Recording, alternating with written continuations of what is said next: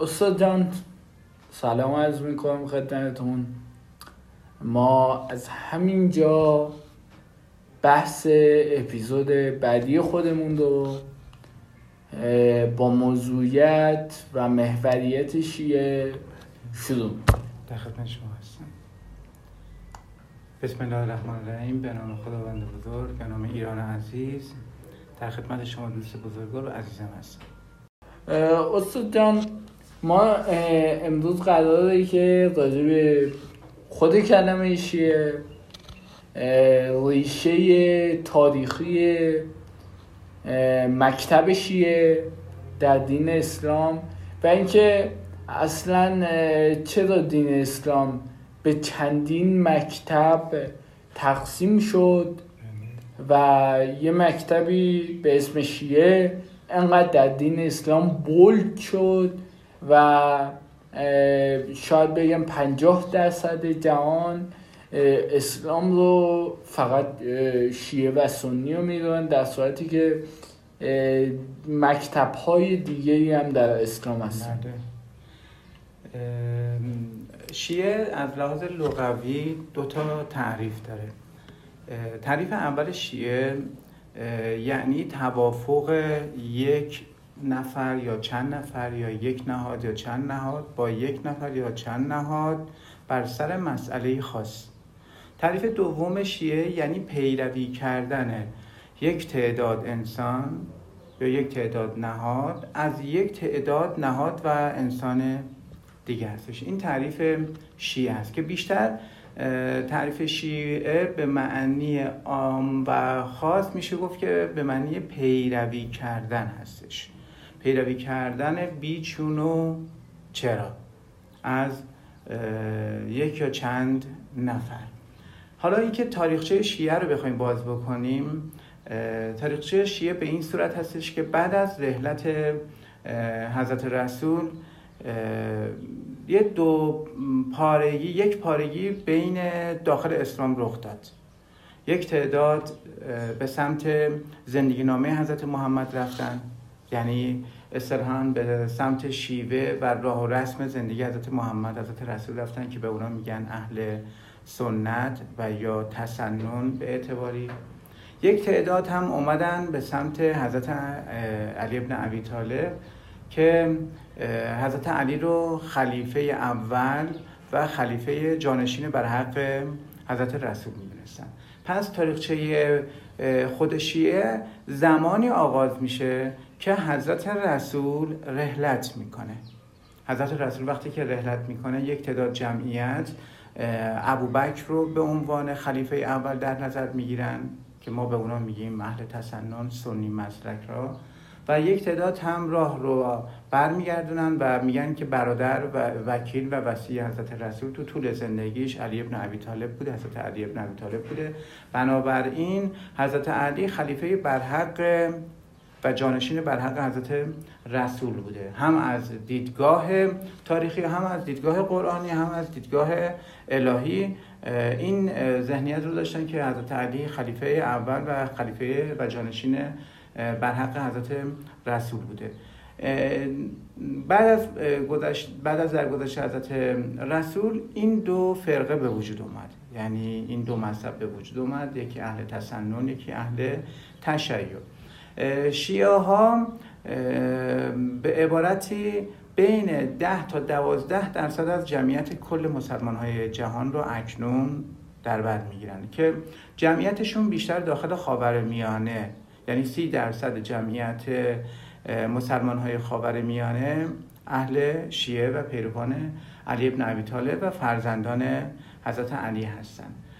حالا فرقه بندی ها رو که داخل اسلام به وجود اومده من زیاد ورود نمی کنم، فقط در رابطه با این دو فرقه ورود می کنم و دشمنی هایی که بین این دو فرقه از همون بعد به تأسیسشون به وجود اومد تا همین الان هم ادامه داره و مخصوصا الان این تفرقه و این جدایی رو کشورهای غربی بهش دامنه میزنن و حتی بسیاری از فرق داخل این دو مذهب طی گذر سیصد چهارصد سال گذشته به وجود اومدن اومده یعنی فرقه مثل وهابیت، مثل بهائی‌ها توی سیصد چهارصد سال گذشته به وجود اومدن که میشه گفت که تفکرات یا تفکرات انگلیسی هستش، یعنی اصلا هیچ ربطی هم به تفکرات اصیل اسلامی نداره. نمونهش این دو فرقه اصطلاحاً فرقه ضاله ما در نظر بگیریم، فرقه‌ای که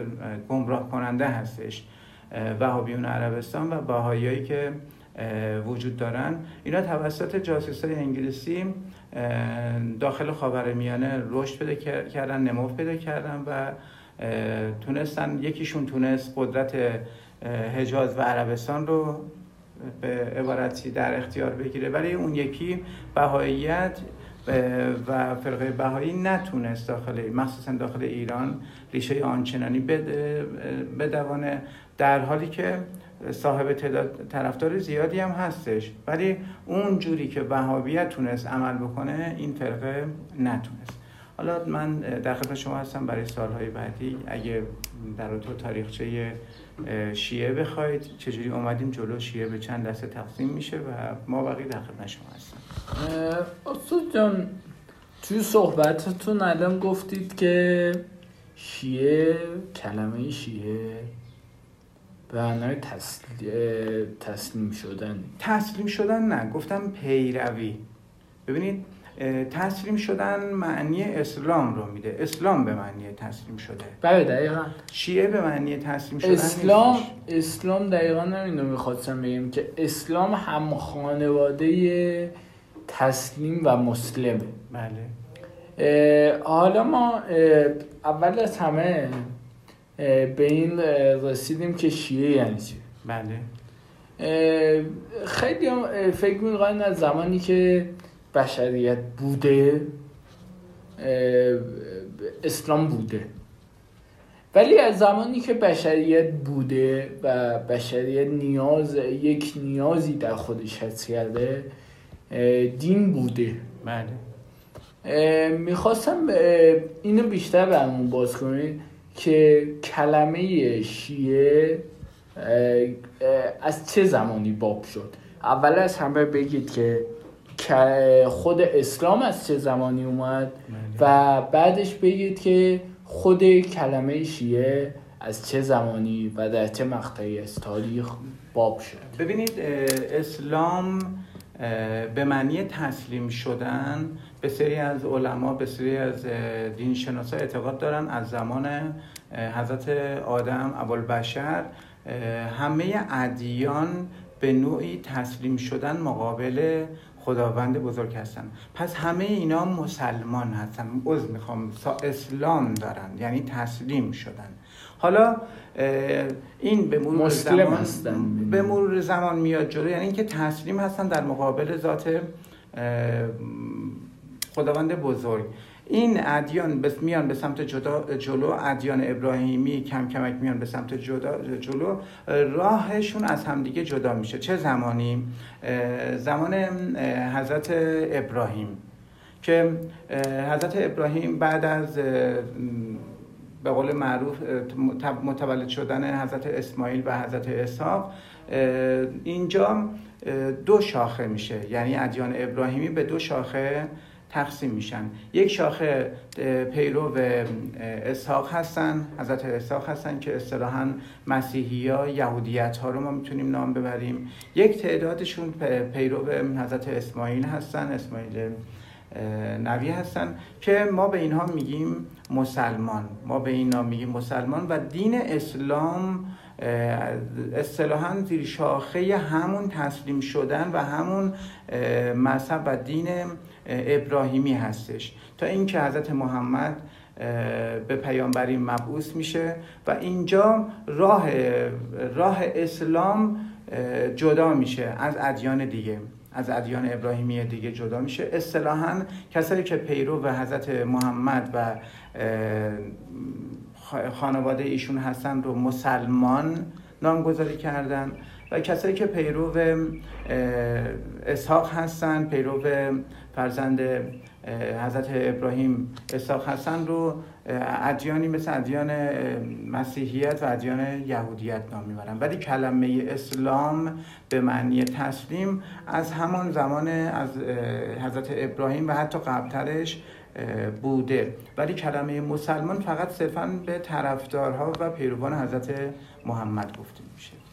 اینکه کلمه شیعه از چه زمانی باب شد، بعد از رحلت حضرت رسول به سری از صحابه حضرت رسول چون اعتقاد داشتن که برادر وکیل و وصی حضرت رسول حضرت علی بن ابی طالب هستش، به سمت بیعت با ابوبکر نرفتن، به سمت حضرت علی بن ابی طالب اومدن، مثل به قول معروف به سری از صحابه بزرگ حضرت رسول مثل ابوذر، مثل عباس عموی حضرت رسول و به سری دیگه مثل عمار، مثل مقداد، مثل مالک اشتر، اینا اومدن به سمت حضرت رسول. از همون موقع از همون موقع کلمه شیعه کلمه شیعه باب شد، یعنی دقیقاً بعد از خاکسپاری حضرت رسول و بعد از اینکه به سری از صحابه بزرگ حضرت رسول به سمت علی بن ابی طالب اومدن، کلمه شیعه از همون تاریخ، یعنی از همون تاریخ رحلت باب میشه. ولی شیعه‌ای که ما الان داخلش هستیم اون زمان این معنی رو نمیداده، فقط اصطلاحاً شیعه به معنی پیروی بوده. پیروی از کی؟ پیروی یک تعداد از صحابه بزرگ حضرت رسول از حضرت علی بن ابی طالب بر سر خلافت، بر سر جای به قول معروف بر سر جانشینی حضرت امیر نسبت به حضرت محمد رسول الله. از همان زمان کلمه شیعه باب شد.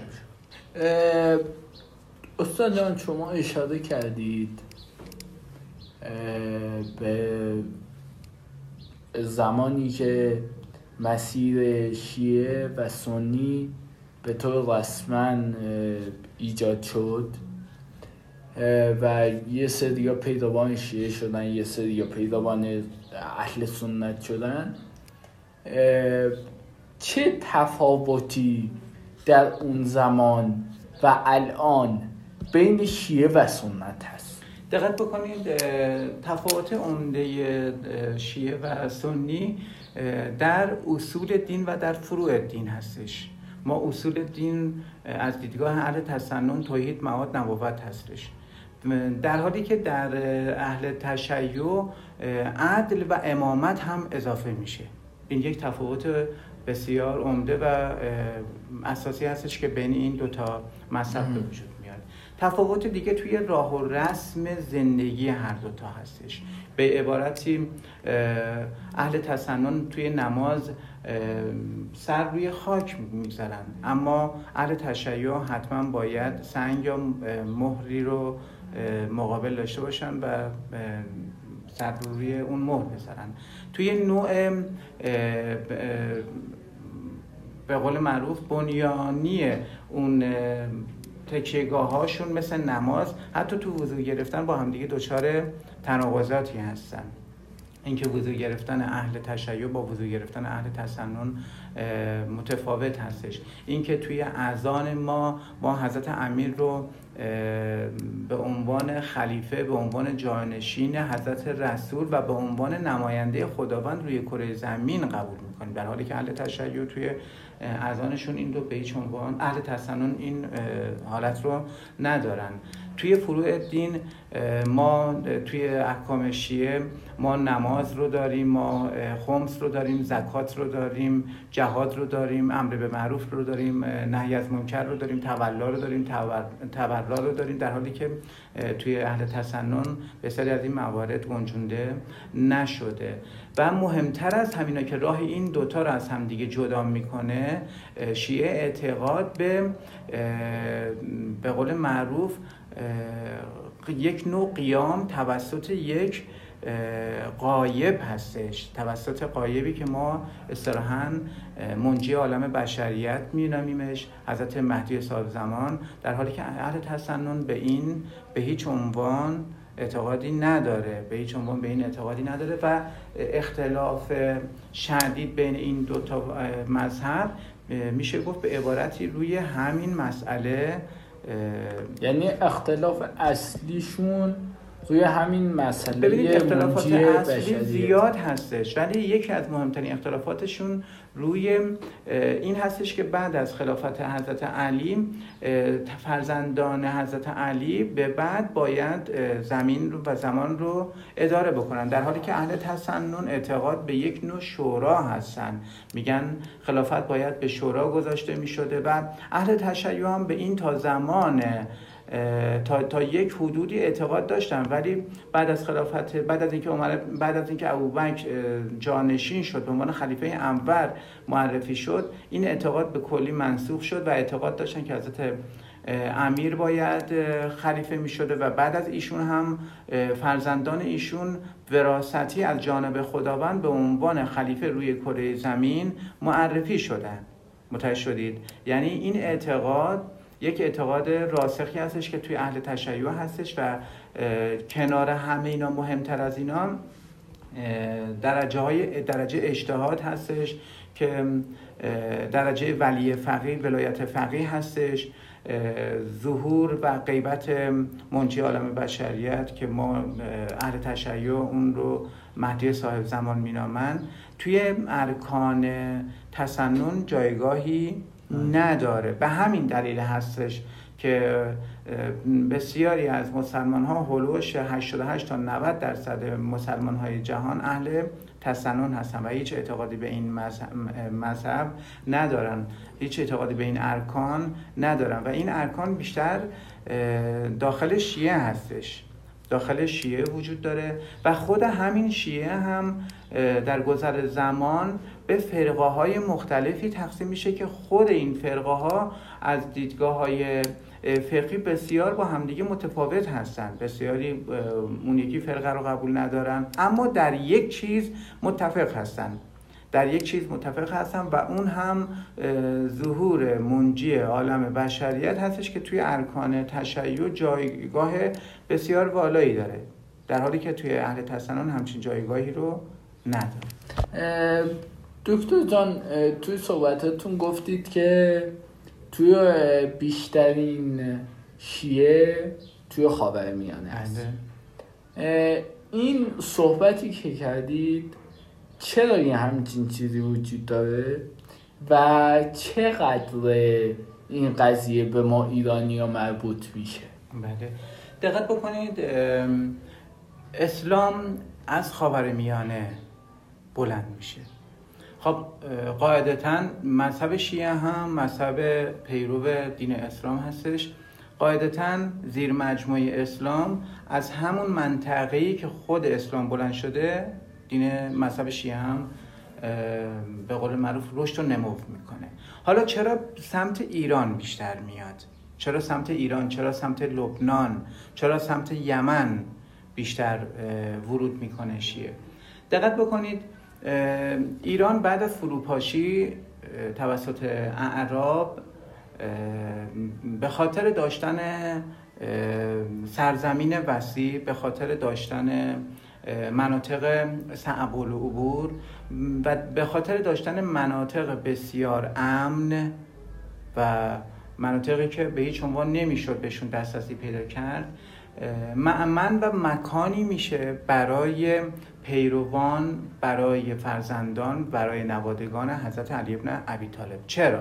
چون بعد از حضرت علی ابن ابی طالب حکومت بنی امیه، یعنی بعد از خلفای چهارگانه، بعد از ابوبکر و عمر، عثمان و بعد از خلیفه چهارم حضرت علی علی ابن ابی طالب و درگیری هایی که بین معاویه ابن ابی سفیان با امام حسن به وجود میاد و بعد از اون پیمانی که بین امام حسن و معاویه به وجود میاد و در نهایت امویه، خلفای بنی امیه حکومت اسلامی رو در دست میگیرن، کمر همت میبندن به چی؟ برای از بین بردن فرزندان و نواده های علی ابن ابی طالب. چرا؟ چون فرزندان و نواده های علی ابن ابی طالب ادعای خلافت میکردن، بنابراین دشمنی بودن بسیار قوی و قوی پنجه برای خلافت بنی امیه. خلافت بنی امیه، خلفای بنی امیه، هر جایی که هر به عبارتی پیروی از پیروان حضرت علی رو پیدا می‌کردن، فرزندی از فرزندای حضرت علی ابن ابی طالب رو پیدا می‌کردن، قصد کشتنش رو می‌کردن. و همین خاطر بسیاری از پیروان علی ابن ابی طالب و فرزندان حضرت علی که ما اصطلاحاً بهشون میگیم امامزاده، برای فرار از کشته شدن به مناطق امن داخل فلات ایران میان. قسمتیشون به خاطر داشتن کوههای بسیار بلند میان به سمت طبرستان، میان به سمت گیلان و مازندران. و شما اگه نگاه بکنید بسیاری از امامزاده های امام من داخل مناطقی هستن که صعب العبورن، داخل کوهایی هستن که صعب العبور هستن. امامزاده داوود بالای تهران، شما نگاه کنید توی چه منطقه صعب العبوری هستش. بسیاری از امامزاده های ما داخل بلندی های ارتفاعات کرمانشاه هستن. بسیاری از امامزاده های ما داخل ارتفاعات مازندران، گیلان، گیلان و اصطلاحاً طبرستان و دیلمان هستن. به همین خاطر وقتی که این فرزندان و این امامزاده ها داخل فلات ایران می اومدن، مردم به خاطر اخلاقیات خاصی که داشتن میتونستن بسیاری از مردم رو به سمت خودشون جذب بکنن جذب بکنن از لحاظ مردمی ما میتونیم بگیم که شیعه داخل ایران، داخل فلات ایران، به دلایل مهربانی و به دلایل خوی انسانی خوبی که این امامزاده ها، این این فرزندان علی ابن ابی طالب، نواده های علی ابن ابی طالب و پیروان علی ابن ابی طالب داشتن، تونستن داخل فلات ایران جا بگیرن و شیعه رو به یک نوعی داخل ایران ترویج کنن، رواج بدن. اما اما مهمترین عامل به وجود آمدن شیعه داخل ایران این نیستش، بعد سیاسی مسئله هستش که حالا توی بحث موجود این رو براتون توی سال بعدی توضیح خواهم داد. قسمتی از به قول معروف به قسمتی از طرفدارای حضرت علی بن ابی طالب میرن به سمت یمن. چرا یه تعداد میرن سمت یمن؟ چرا یه تعداد میرن سمت ایران؟ چرا یه تعداد میرن سمت لبنان؟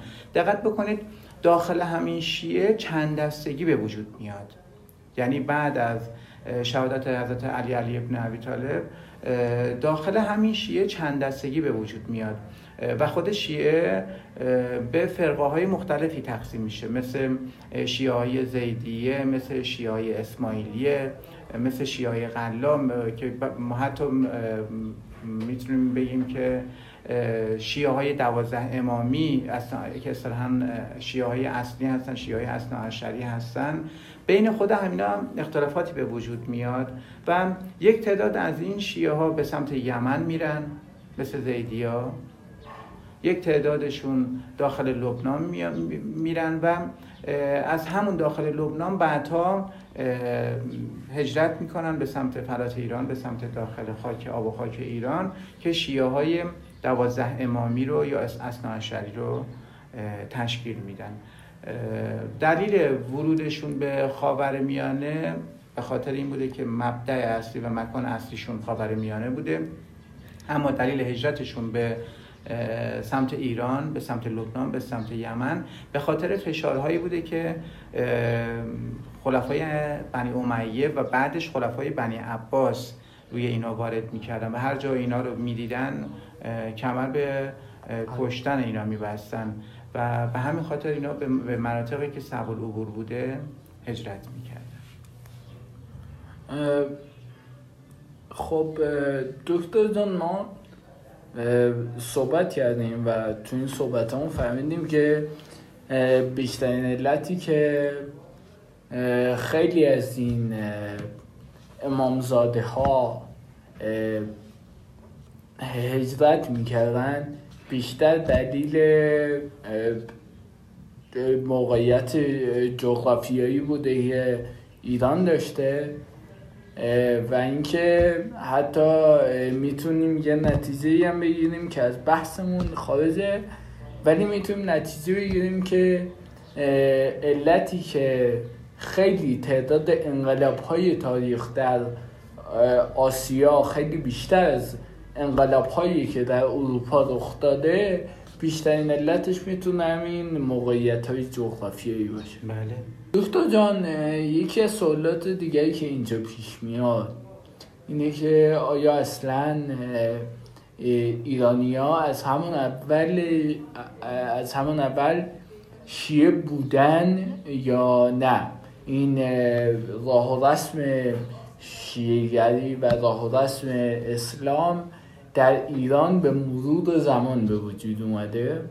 دقت بکنید، اگه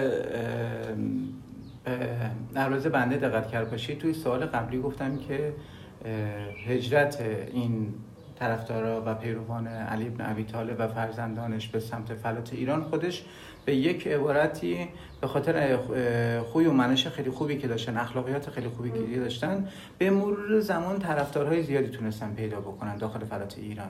اما مهمترین مسئله توی تشکیل شیعه داخل فلات ایران این موضوع نیستش. موضوع اول شاید در سیصد چهارصد سال بعد از شهادت حضرت امیر طول میکشه که ایرانی ها به قول به عبارتی کامل که نه، تعداد کثیری از ایرانی ها به شیعه گرایش پیدا کنن. اما دلیل اصلی این که ایرانی ها به شیعه گرایش پیدا میکنن، این دلیل دلیل مهربانی و دلیل خوی و منش پیروان حضرت علی نیستش. دقت بکنید، بعد بعد از جریان شهادت حضرت امام حسین توی واقعه کربلا، خود ایران مذهب تج...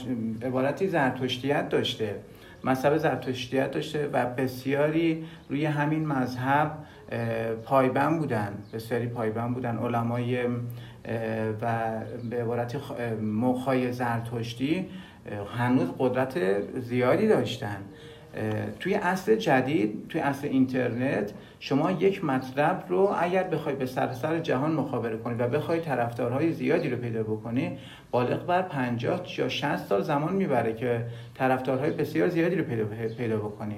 ولی هزار و چهارصد سال پیش، با توجه به اینکه ما هیچ مردم ایران هیچ شناختی اصلا از اسلام نداشتن، اسلام یک دفعه اعراب حمله کردن، هجوم آوردن و امپراتوری ایران رو از بین بردن و وقتی که امپراتوری از ایران رو از بین بردن، درگیری های زیادی تو مناطق مختلف ما بر علیه اعراب به وجود اومد. به مدت سیصد چهارصد سال ایران به صورت کامل زیر یوغ اعراب نرفت. پس بنابراین نمیتونیم بگیم که ایرانی هایی که بعد از حضرت شهادت امام حسین توی قیام مختار شرکت میکنن، اونا به خاطر شهادت امام حسین شرکت میکنن. نه، این یک اشتباه تاریخی و یک دروغ تاریخی هستش. بسیاری از ایرانی هایی که داخل قیام مختار شرکت میکنن، با علم به اینکه پدر مختار زیر پای فیل های ایرانی توی جنگ اصطلاحاً جرس یا پل کشته شده، خود مختار هم خاطره خوبی از ایرانی ها نداشته و خود مختار هم قیامش اصطلاحاً قیامش یک قیام اصطلاحاً شیعی نبوده.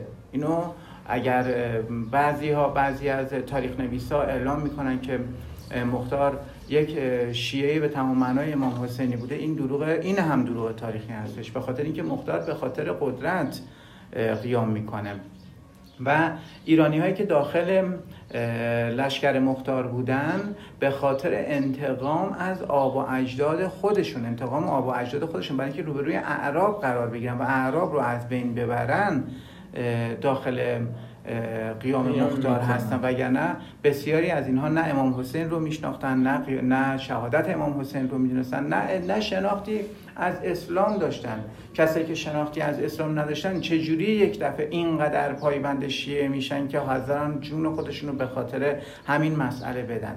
و یکی از دلایلی که محمد اشتر پسر مالک اشتر که همراه قیام مختار بوده و از مختار جدا میشه از مختار جدا میشه دلیلش همین بوده. به عبارتی توی متن تاریخی میگه که ایشون وقتی که وارد اردوگاه مختار میشده، از اول اردوگاه تا انتهای اردوگاه حتی یک کلمه عربی نمیشنیده. همه اون سربازها، همه اون کسایی که داخل این قیام بودن، بالغ بر تعداد بسیار کثیریشون ایرانی ایرانی بودن و این ایرانی‌ها هیچ ارقی نه به اسلام داشتن، نه به شهادت امام حسین داشتن. این ایرانی‌ها برای اینکه مقابل اعراب بیستن، برای اینکه اون حقارت شکست رو کمش بکنن، برای اینکه ضربه به اسلام بزنن، برای ضربه به اعراب، اسلام رو نمیتونه نمیشه گفت، برای اینکه ضربه به اعراب بزنن داخل این قیام شرکت میکنن و شناخت کاملی از نه اسلام و نه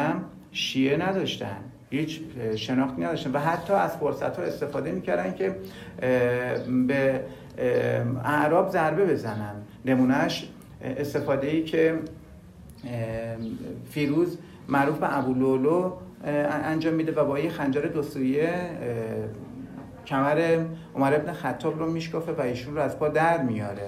پس همچین شخصیت‌هایی به این زودی نمیتونستن مسلمان بشن و نمیتونستن اینقدر پیرو بشن، پیرو خانواده امام حسین بشن که بخوان در موردش بیان قیام بکنن و بخوان جونشون و مالشون و همه چی رو به خطر بندازن که صرفاً انتقام امام حسین رو گرفته باشن. پس یک قسمت از تشکل‌های شیعی توی گذر زمان، توی گذر زمان، شاید در گذر زمانی صد سال به بالا، به خاطر خوی و منش امام ام پیروان علی بن ابی طالب که به مناطق هجرت میکردن به وجود میاد، طرفدار پیدا میکنه، ولی اکثریت این ریشه تشیع داخل فلات ایران به خاطر این بوده که ایرانی‌ها نمیخواستن عرب بشن، نمیخواستن عرب عرب بشن به خاطر اینکه تفکرات علی بن ابی طالب و فرزندان علی بن ابی طالب رو با تفکرات خودشون نزدیک میدونستن و به خاطر اینکه با استفاده از همین حربه میخواستن جلوی اعراب بایستن که ایرانیت خودشون رو نگه دارن، زبان خودشون رو تا یک حدودی نگه دارن، خوی منش خودشون رو تا یک حدودی نگه دارن و همین خاطر این فرقه، یک نوع فرقه، اصلا فرقه نگم، مذهب، کلمه فرقه کلمه درستی نیستش، این مذهب دلیل اصلی به وجود اومدنش داخل فلات ایران، داخل خود آب و خاک ایران، یک دلیل سیاسی داره. اصطلاحاً میشه گفت که شیعه‌ای که داخل ایران هستش یک شیعه سیاسی هستش، یک شیعه اعتقادی نیستش، یک شیعه اعتقادی آنچنانی نیستش، چون خود امام حسن و امام حسین و پیروان اونا دقیقاً همون راه و رفت حضرت رسول رو دنبال می‌کردن، در حالی که ما ایرانی‌ها بعد از اون جریان به هیچ عنوان ما راه و رسم اسلام رو دنبال نمی‌کنیم و به همین دلیل هم هستش که اعراب بعد از تو دوره خلفای بنی امیه و بنی عباس اصلا ایرانی‌ها رو به عنوان علیق، به عنوان موالی شناسایی می‌کردن و ایرانی‌ها رو هیچ وقت به عنوان مسلمان در نظر نگرفتن. حتی همین الان هم ایرانی‌ها رو به عنوان یک مسلمان در نظر نمی‌گیرن. شما تو کنگره‌های اسلامی از ایرانی‌ها کمتر اسم می‌برن. اعراب فقط خودشون رو مسلمان میدونن. حتی اعراب سمت افریقا رو بیشتر، افراد سمتی افرادی که سمت افریقا هستن رو بیشتر مسلمان میدونن تا ما ایرانی هایی که چسب خودشون هستیم. به همین دلیل هستش که تو دوره تاریخی ورود سه چیز داخل مسجد حرام بوده، همون دوره بنی امیه، ورود سگ به مسجد، ورود خارج شدن باد از شکم و ورود یک ایرانی به مسجد. این برمیگرده به مشکلی که بخاطر مشکل تاریخی که عرب با ایرانی‌ها دقیقاً به خاطر اون شکستی بوده که تو دوره دوره زمان یزدگرد سوم آخرین امپراتور ایران به وجود میاد و ایرانی‌ها چون میدونستن که دیگه از نظر نظامی نمیتونن مقابل اعراب قرار بگیرن، اصطلاحاً مذهب شیعه رو خودشون ابداع میکنن. با توجه به اینکه این مذهب شیعه از همان زمان بعد از رحلت حضرت رسول به وجود میاد، ولی نه با اون شدت و حدت. ایرانی‌ها به این مذهب چون از یک طرف به به سری از تعالیم مزدکیسم، مانیئیسم و زرتشتیت نزدیک بوده و خودشون رو اخلاقیات و روحیات خانواده علی بن ابی طالب رو به اخلاقیات و روحیات خودشون نزدیکتر میدونستن و میدونستن که بقیه با خانواده علی بن ابی طالب مشکل دارن، با خانواده بنی هاشم مشکل دارن و همین دلیل این رو یک حربه قرار میدن برای ضربه زدن به کی؟ ضربه زدن به اعراب و ضربه زدن به حکومت اسلامی و این گذر زمان هم به همین حالت طی میشه که حتی داخل داخل ایران حکومت علوی ها به وجود میاد، حکومت طاهریان به وجود میاد که نزدیکی شدیدی به, به قول معروف به خانواده و امامان بعد از حضرت رس بعد از حضرت علی بن ابی طالب داشتن، ولی هیچ وقت به عنوان مذهب رسمی ایران شناخته نمیشه، چون بسیاری از جمعیت ایران همون موقع هم اهل تسنن بودن اهل تسنن بودن یعنی با زور شمشیر، بعد خلفای بنی امیه و خلفای بنی عباس اینا رو با زور شمشیر مسلمان میکردن مسلمان میکردن و اینا دیگه حال حوصله این که همون اسلام رو ادامه میدادن، دیگه حال حوصله این که بیان به به مذهب شیعه هم گرایش پیدا بکنن رو نداشتن. مذهب شیعه رو بیشتر کسایی گرایش پیدا میکنن که میخواستن قیامی بر علیه اعراب و بر علیه مخصوصا اعراب، حالا اسلام رو در نظر نگیریم، بر علیه اعراب انجام بدن. به همین دلیل این بهترین راه برای جمع‌آوری پیروان علی بن ابی طالب تو سراسر منطقه بوده. به همین خاطر مذهب شیعه رو به عبارت میشه گفت یک مذهب سیاسی هستش تا یک مذهب اعتقادی. شما همون الان هم که نگاه بکنید از از اعتقادی اهل تسنن بسیار از ما معتقدتر هستن اهل تسنن بسیاری از ما معتقدتر هستن و ما اهل تشیع پا رو انقدر فراتر میذاریم که میگیم که اصلا حضرت علی ابن ابی طالب رو جانشین، نه تنها جانشین خدا، بعضی وقتا خود خدا اسم میبریم. به همین دلیل من مذهب شیعه رو بیشتر یک مذهب سیاسی می‌دونم. ما توی صحبتمون به این اشاره کردیم که ایرانی‌ها در حمایت از مختار به قیام پا شدند طبق کینه‌ای که از اعراب داشتن. ریشه این کینه رو میخواستم توضیح بدید که این کینه از کجا اومده و چرا همچنان ادامه داره.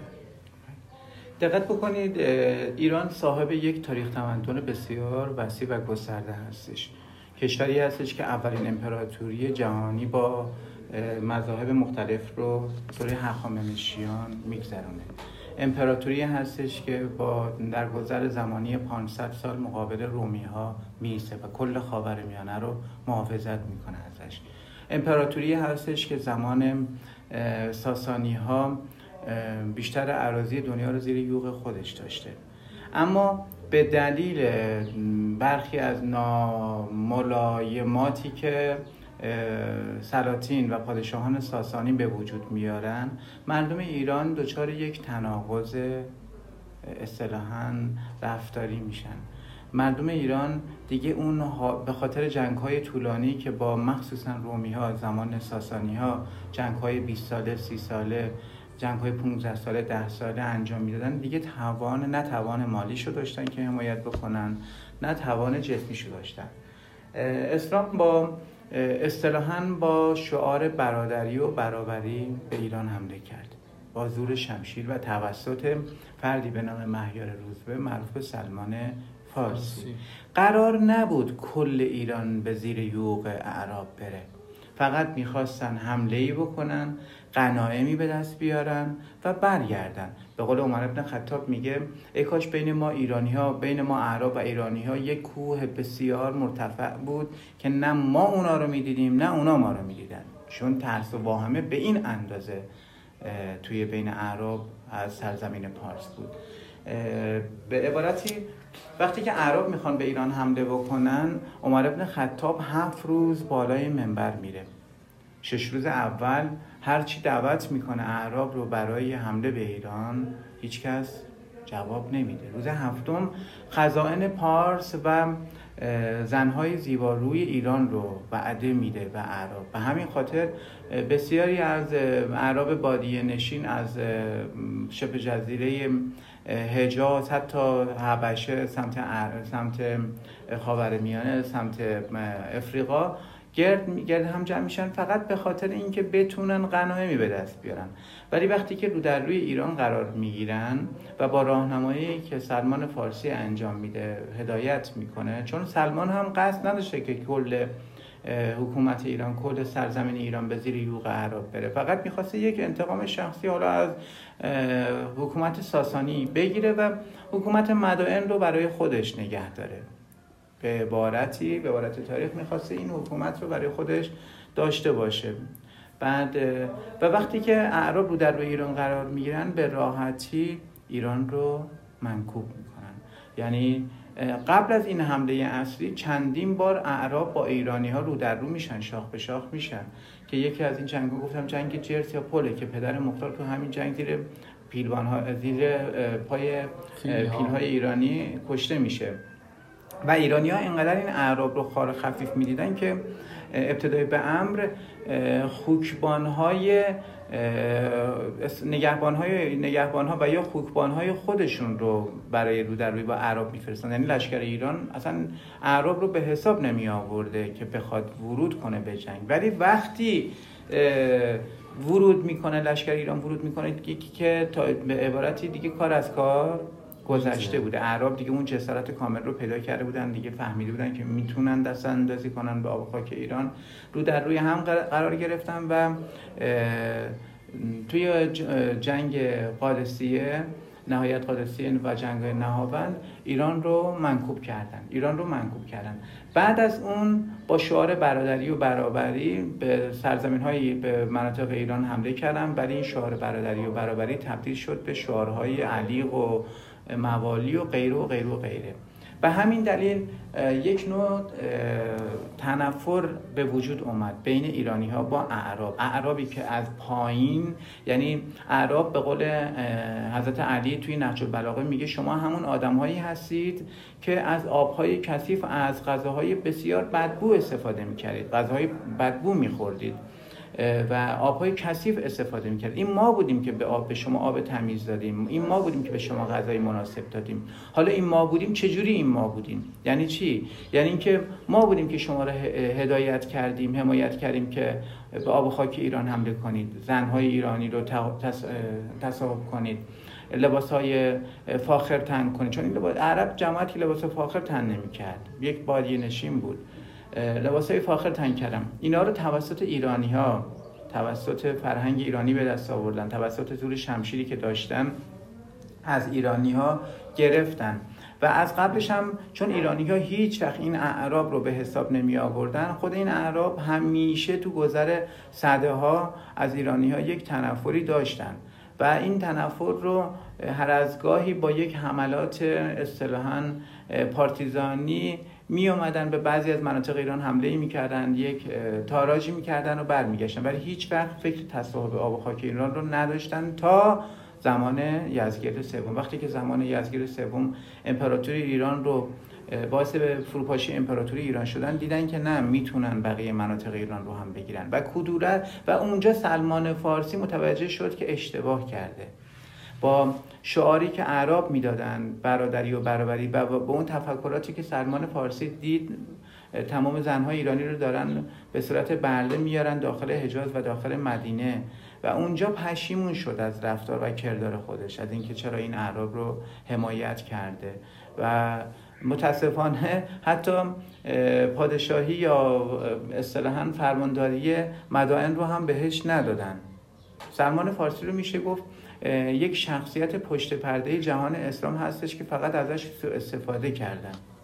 اسلام شاخ و برگ پیدا کرد به دلیل وجود سلمان فارسی، ولی بعدها خود اعراب این اسم رو به عنوان یک اسم پشت پرده، یک سیاستمدار پشت پرده نگه داشتن و هیچ وقت زندگی‌نامه درست و درمونی از این شخص بیرون نیومد بیرون نیومد و اجازه هم ندادن هیچ کدوم از نویسنده های اسلامی مسلمان در رابطه با ایشون اظهار نظر آنچنانی نکردش. حالا ایرانی ها بعد از شکست مقابل اعراب نهایت یک لشکر صد هزار نفری به وجود میارن، ایرانیایی که دیگه کار رو از به قول معروف کار از کار گذشته شده، دیگه دیدن آب و خاک توسط اعراب به یغما رفته.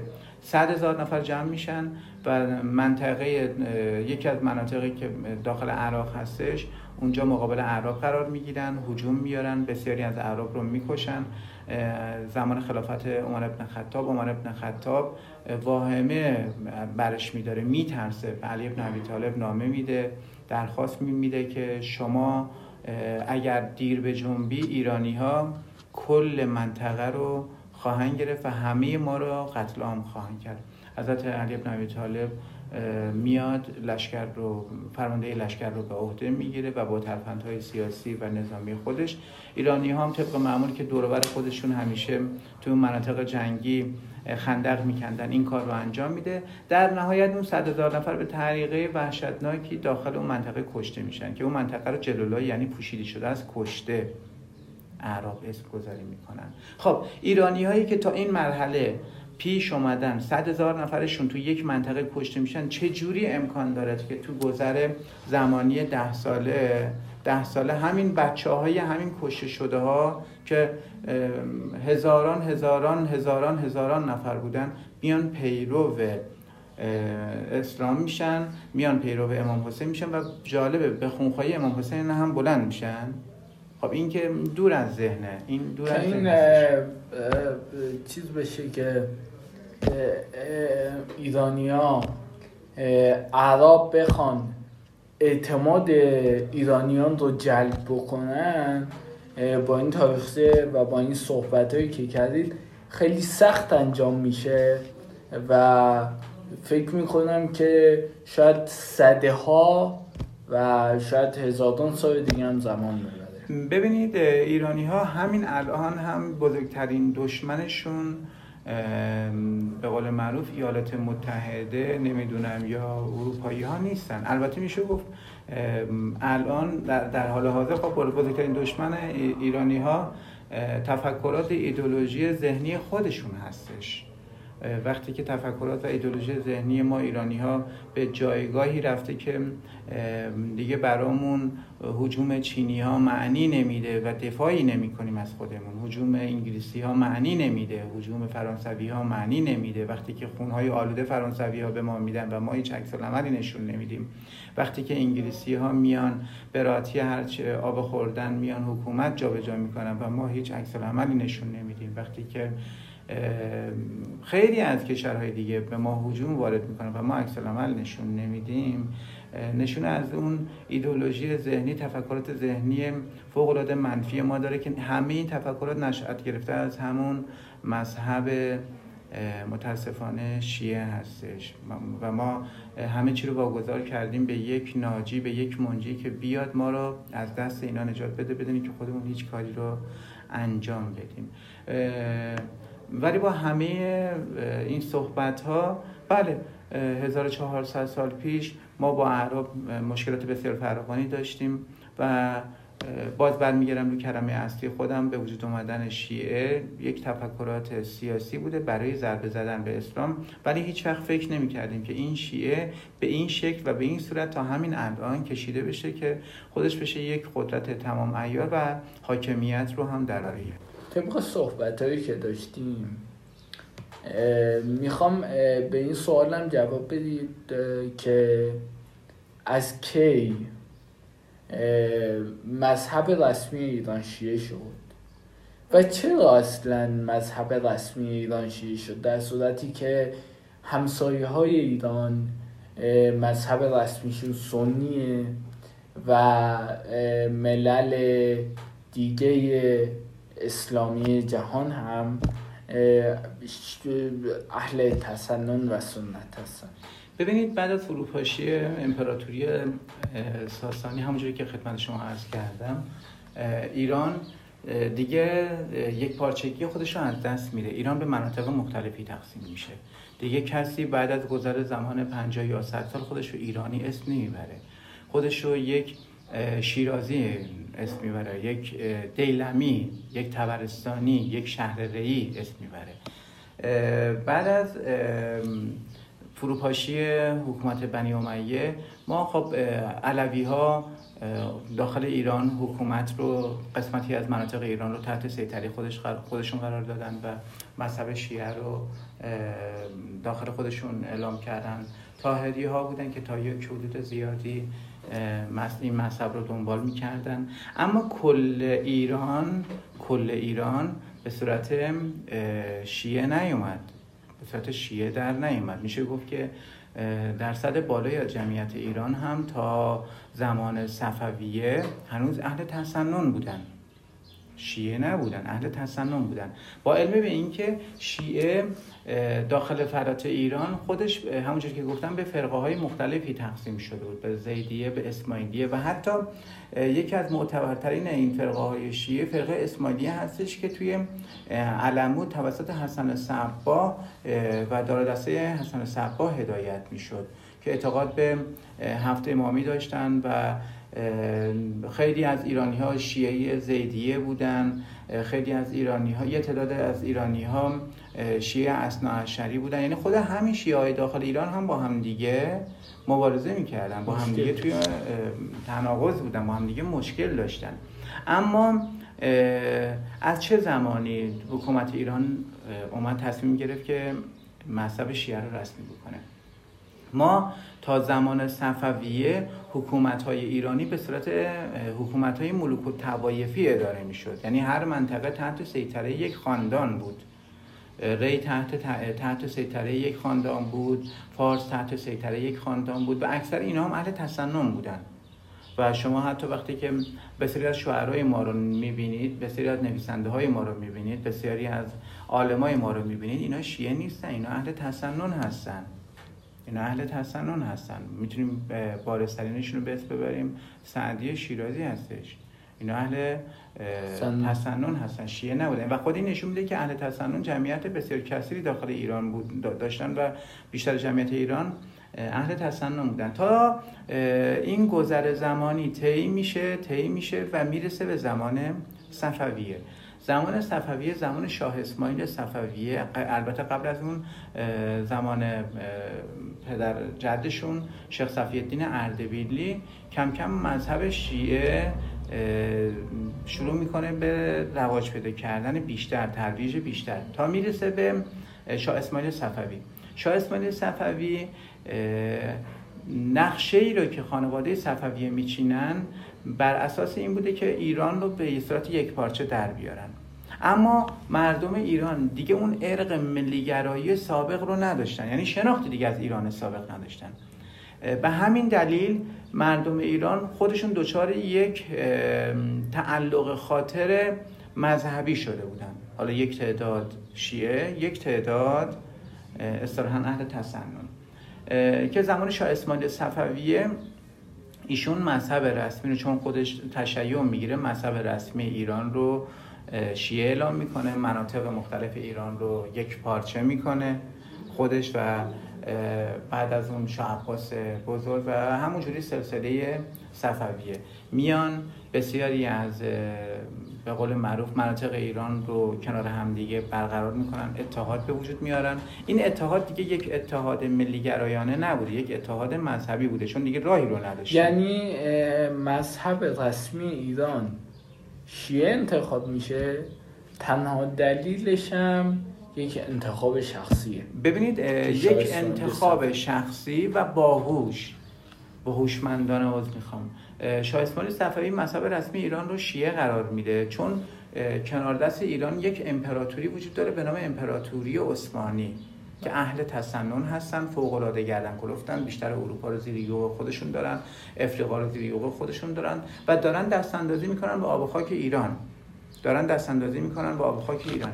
بنابراین از اونجایی که ما دیگه ارق ملیگرایانه نداشتیم، شاه اسماعیل صفویه میاد مذهب رسمی رو شیعه اعلام میکنه و بسیاری از خانواده های اهل تسنن رو با زور شمشیر به شیعه گرایش میده و حتی به گواهی تاریخ بسیاری از خانواده هایی که حاضر نمیشدن شیعه بشن، طرفدارهای شاه اسماعیل صفویه که معروف به آدمخوار هستن، اینا رو زنده زنده میکشتن و میخوردن و همچین ترس، رعب و وحشتی بین اهل تسنن به وجود میارن.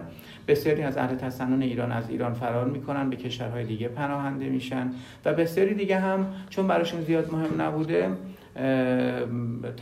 به قول معروف شیعه میگیرن و شیعه رو به عنوان مذهب رسمی ایران قبول میکنن. پس بنابراین مذهب رسمی ایران از زمان شاه اسماعیل صفوی به وجود میاد و همون مذهب رسمی هم به عبارت یک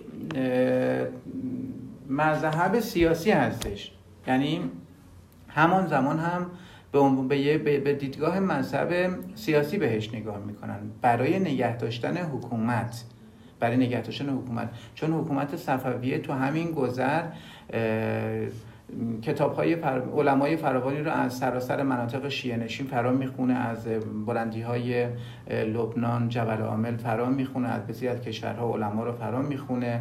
پیمانی رو به وجود میارن که اصطلاحاً معروف به پیمان شیخ و شاه، و حکومت رو شاه در اختیار میگیره و مذهب رو در اختیار شیخ قرار میده. و وظیفه این شیخ چی هستش؟ وظیفه این شیخ تو مذهب رسمی اون زمان ایران این هستش که مذهب رو، مذهب شیعه رو رواج کاملتر بده، مذهب شیعه رو یک مذهب الهی در نظر بگیره، حتی جلوتر از خود اسلام این مذهب رو در نظر بگیره.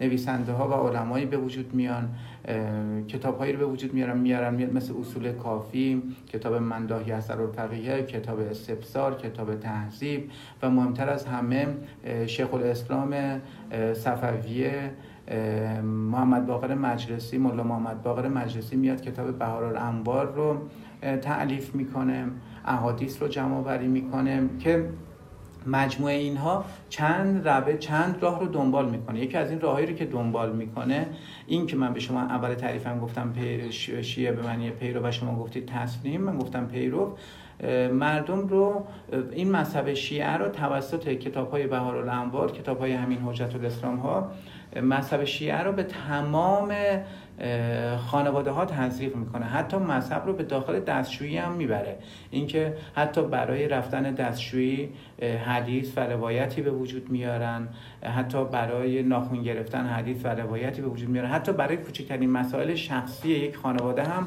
روایت و حدیثی رو به وجود میارن، اینکه چجوری ما بخوابیم، چجوری صورت بشوریم، چجوری همبستر بشیم، چجوری دستشویی بریم، چجوری توی خیابون بریم، چجوری اگه بیمار میشیم چه آیه‌ای رو بخونیم، چه حدیثی رو بخونیم. یعنی برای همه ارکان زندگی اشخاص شروع میکنن به حدیث ساختن، حدیث حدیث ساختن، و این احادیث رو ربط میدن به ائمه و پیروان ائمه. به همین خاطر حدیث رو اینگونه وارد میکنن، و مهمتر از همه چند راه به مردم ایران نشون میدن. یکی اعتقاد به قیام منجی عالم بشریت، حضرت مهدی. حضرت مهدی این رو بسیار روش تکیه میکنن، بسیار روش تکیه میکنن یعنی از زمان صفویه به اینور این موضوع بسیار یکی از ارکان اصلی قرار میگیره.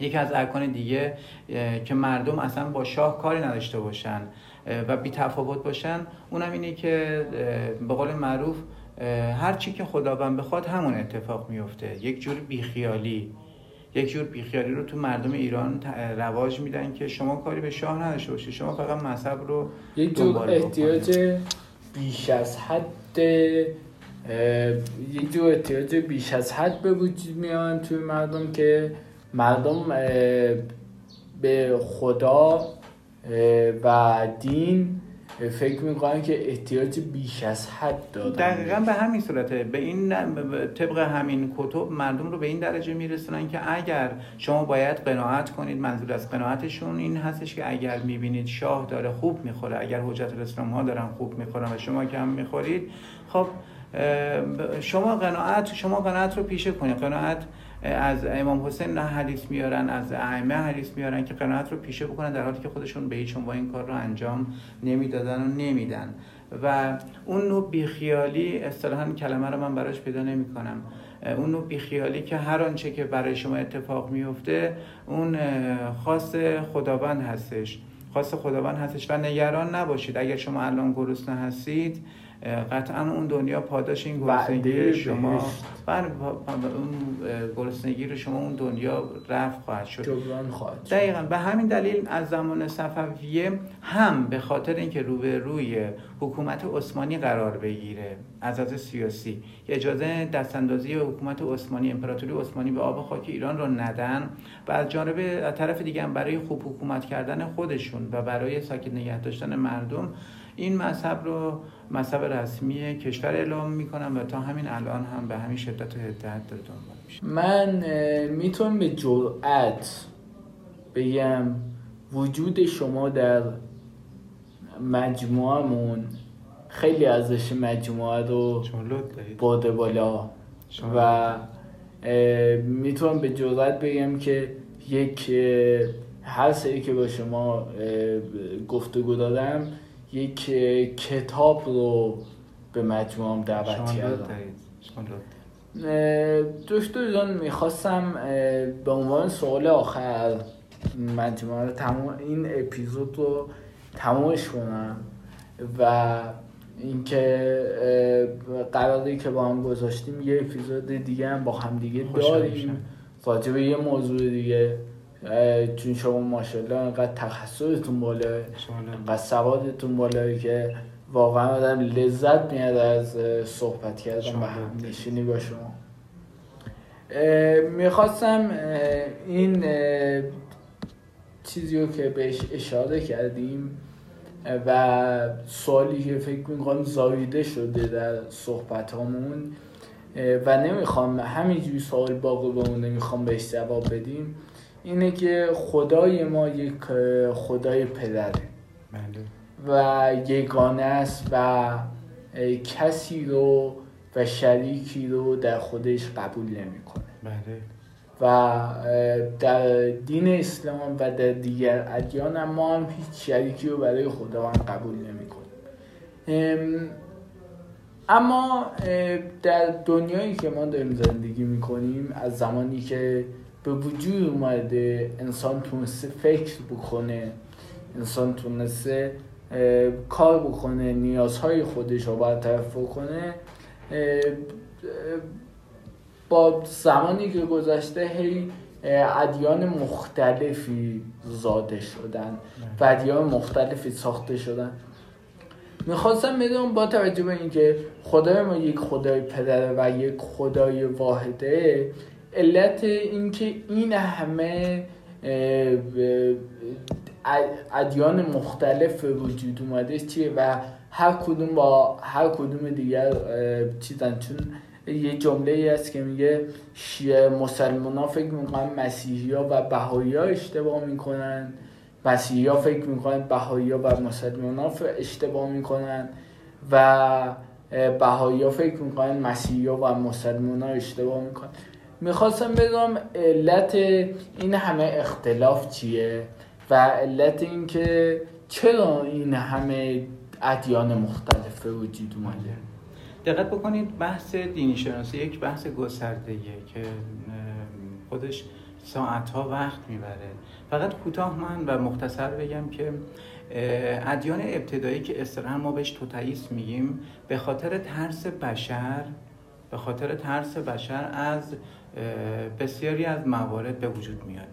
یه جایی رو صاعقه میزنه و اون منطقه آتیش میگیره، درختی سالم میمونه. بشر ابتدایی فکر میکرد که این درخت ابدی هستش، به اون درخت پناه می‌آورد و خواسته های ذهنی خودش رو از اون درخت می‌خواست. به خاطر اینکه انسان صاحب یک قدرت ذهنی بسیار فراوانی هستش و هر آن چیزی که داخل ذهن خودش پرورش بده و در نهایت به دست میاره، به همین خاطر به اون درخت پناه می‌آورد، به اون شی پناه می‌آورد و دین رو اون زمان به وجود آورد. کلمه خدا رو اون زمان به وجود آورد که میتونست به یک درخت بگه، میتونست به یک شی اطلاقش بکنه، ولی به یک انرژی مابعد و به طبیعه. یک انرژی که از سمت مغز خودش ساطع میشد، دلبستگی پیدا میکرد. کم کم اومدیم جلوتر، ما ادیان مختلفی داریم، ادیان ابراهیمی رو داریم، ادیان رنگین پوست رو داریم، اسماعیلیت رو داریم. گفتم خدمت شما ادیان ابراهیمی، وقتی که میگیم ادیان ابراهیمی، خود ادیان ابراهیمی به مذاهب بسیار به ادیان مختلفی تقسیم میشه. خود ادیان ابراهیمی به مسیحیت، به مسلمان و یهودیت تقسیم میشه. خود یهودیت به فرقه های مختلفی تقسیم میشه. خود مسیحیت به ارتدوکس و کاتولیک و پروتستان تقسیم میشه و خود همونا به فرقه های اسلام به... و خود اسلام هم بالغ بر هفتاد و خورده‌ای شایع شدن بیشتر فرقه های مختلف تقسیم میشه که هر کدومشون میگن ما از اون یکی بهتر هستن. چرا این شرایط به وجود میاد؟ در صورتی که بشر میدونه که اگر قدرت یک ماورای قدرت وجود داشته باشه که ما اون رو خداوند اسم میبریم، برای همه کائنات یکسان هستش. پس چرا یکی گاو رو خدا فرض میکنه، یکی الله رو خدا فرض میکنه و یکی یهوه رو خدا فرض میکنه، یکی به قول معروف آناهیتا رو خدا فرض میکنه، زرتشت رو خدا فرض؟ نه نه، زرتشت که زرتشت به عنوان یک پیامبر شناخته شده، نه به عنوان یک خدا. تمام این ذهنیت مردم فقط و فقط و فقط از جهل و خرافات مردم نشأت میگیره. اگر همه مردم کره زمین بدونن که تنها کره زمین به تمام کائنات رو یک قدرت اداره میکنه و هیچ تفاوتی بین انواع بشر و انواع کائنات و انواع نباتات و غیره و غیره و غیره قائل نمیشه، خب قاعدتاً هیچ مشکلی به وجود نمیاد. این که فرق مذاهب و ادیان مختلفی به وجود میاد، تنها دلیلش استفاده هوشمندانه بسیاری از افراد فرصت طلب از جهل و نادانی مابقی مردم هستش. اگر من بدانم خدای من با خدای اون یهودی هیچ توفیقی نمیکنه، همون خدایی که من رو خلق کرده، همون خدا هم اون یهودی رو خلق کرده، خب خب قاعدتاً دیگه جنگ‌های مسلمانی و یهودی یا جنگ‌های صلیبی برعکس بین مسلمان‌ها با مسیحیت به وجود نمیاد. قطعاً هیچ کس دل میشه. بله قطعاً هیچ کس مقدس نمیشه، قطعاً هیچ جا مقدس به حساب نمیاد. همه کره زمین، همه کائنات ساخته یک قدرت هستش. اگر من به این نتیجه برسم که تمام کائنات ساخته یک قدرت هستش، دیگه با کسی نمی جنگم. و دلیل به وجود اومدن همه این جنگ ها تنها تنها تنها تنها فرصت طلبی یک تعداد انسان های کلاش، دزد، اختلاسگر و مریض الاحوال از یک تعداد تعداد کثیری انسان خرافه پرست و جاهل هست. و تمام این ادیان فقط به وجود اومدن که یک تعداد انسان از یک تعداد جاهل سوء استفاده بکنن، جیب‌های خودشونو پر از پول بکنن، وعده‌های دروغکی بدن، وعده‌هایی که به هیچ عنوان صحت نداره، چون کسی اون وعده‌ها رو ندیده و این دشمنی‌ها رو به وجود آورد بیارن. و تنها دلیل دوام این نوع افراد هم فقط اختلافاتی هستش که بین این انسان‌های جاهل میندازم. دکتر جان خیلی ممنونم ازتون. خواهش میکنم. خیلی سپاسگزارم. واقعا به بهترین نحو و بهترین شیوه برامون تمام سوالات من رو توضیح دادی. خیلی ممنونم ازت. امیدواریم که بتونیم کاری کرده باشیم در راستای تخصصی شدن جامعه، اینکه ما بتونیم بگیم به هر فردی که متخصص یک کاری باید توی همون حیطه تخصص خودش جا بگیره. واقعا ممنونم ازتون. خیلی ممنونم. تشکر. خوشحال هستم که در خدمت شما هستم و امیدوارم که مثل همیشه موفق، مؤید و پیروز باشید. خیلی ممنونم.